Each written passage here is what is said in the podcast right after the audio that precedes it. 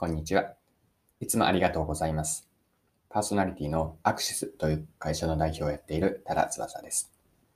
この配信はビジネスセンスを磨くというコンセプトで毎日更新をしています。今日は何の話なんですけれども、計画の実行についてです。計画の中身があえて未完成の状況で実行するとき、実行せざるを得ないときに、それはどんな意味があるのかを掘り下げて皆さんと一緒に計画実行について考えていければとっています。それでは最後までぜひお付き合いください。よろしくお願いします。はい、え今日のテーマは、計画の中身がまだ未完成の段階で実行するときの意味合いです。で。PDCA という考え方ってありますよね。計画を立てて P と D、実行に移していって、振り返って次の計画に反映していく。このサイクルを何度もぐるぐると回していくのが PDCA です。で PDCA の一つ目のポイントであるなと思っているのはえ、P から D の移行なんですけれどもえ、どれぐらいの計画の煮詰まりの、ま完成度で実行に移していくか。これは日々お仕事をされている方であれば、あの、意識されることもあるんじゃないかなと思うんですね。で今回考えて掘り下げていきたいのは、計画の中身が100%完璧ではないという状況でも、仕事においては実行せざるを得ない時というのはあると思います。でそんな、えっと、未完の計画を実行するときの意味合いについて考えたいと思ってるんです。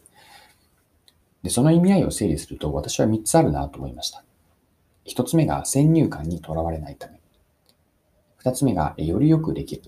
3つ目がプラン B と、えっと、プラン B を持っておくことですね。はい。では、それぞれ3つについてもう少し順番に見ていきながら、計画と実行について考えていきましょう。はい。え計画をあえて未完成の状態で実行するときの意味合いの1つ目は、先入観にとらわれることがなくなるです。で、計画を完璧なものだと思ってしまう。これは100%もできたか、えー、状態だと思っていると、うんとまあ、足元を救われかねないなと思ってるんですね。で、何を言っているかというと、うん、計画ってある意味でですね、実行する前というのは仮説に過ぎないんですよね。最も確からしいえっ、と、中身なんですけれども、ただそれは実行してみるまでは本当に正しいかどうかというのはわからないんです。で、この意味で、えー、計画というのは実行されることによって初めて、ま、検証される。えー、計画を仮説と見立てると仮説検証というのが実行にあたるんです。で、この時に、えっ、と、仮説なのでまだ正しいかどうかわからないだけれども、初めから計画を100%正しいと信じてしまうと、うんと、実行している時の状況判断とか、え現状把握ですね。これにあの先入観、まあ、バイアスが入ってしまうんです。で、思い込みからその状況ですね、を正しく見られないことにつながるので、えっと、あえてこう未完成の状態で計画を実行するときには、どこか不安があるからこそ、批判的な面を持ってるんです。それが先入観にとらわれないにつながっていく。これが一つ目の計画を未完成で実行する意味合いかなと考えました。二つ目がよりよくできるです。で、えっと、計画がその未完成であるという意識がどこかにある。まあ、常に持っているからこそ、その計画の実行をすることによって、元々の計画をよりよくできることにつながると思うんです。で、これはあの PDCA がまさにそうかなと思っていて、PDCA であのプランを実行するだけで終わるのではなくて、えっと、未完成だからこそ、うん、チェックに入っていける。まあ、検証して、じゃあどこがダメだったのかということを見出せば、またそれが計画にブラッシュアップされるんです。でこの PDCA が回るというのは、もともと計画は未完成であって、まだどこか穴があるのではないか、足りないところがあるのではないかという思いがあるからこそ PDCA が回っていくと考えるんです。で、未完成、計画がまあ未完成であるということは、こうポジティブに解釈すると、まだまだその計画を磨く余地、余白があるということなんですよね。その意識があるからこそ、計画を走りながらさらにブラッシュアップできて、最終的に実行をよりよくやりきることができる。これが二つ目の計画を未完成で実行する意味合いだと考えました。はい。三つ目はですね、プラン B を持てるですね。で、ここまでの話で計画が未完成のままで実行に移すときというのは、こう計画に対する、批判的な面を合わせ持つことができます。で、合わせ持つというのは、もちろんあの自分たちが作った計画なので、そこに一定の自信を持っておくこともあると思うんですが、その一方で批判という、こう信じる目と疑う目、この両方がある。これがいいバランスで持てるというのが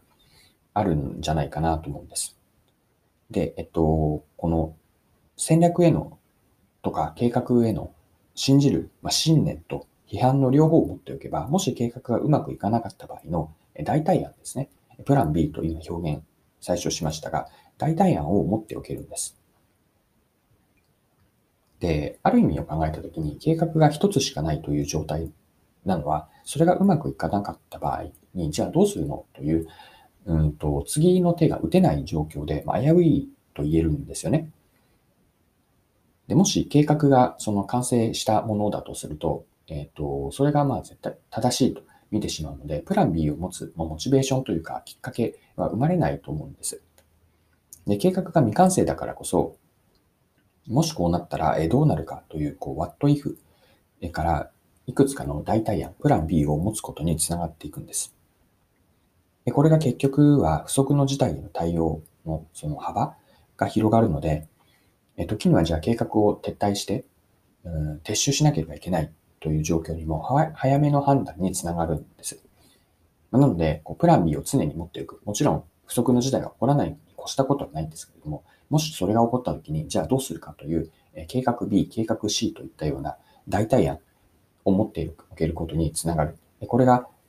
計画が未完成のままでも実行するときの意味合いの3つ目だと考えました。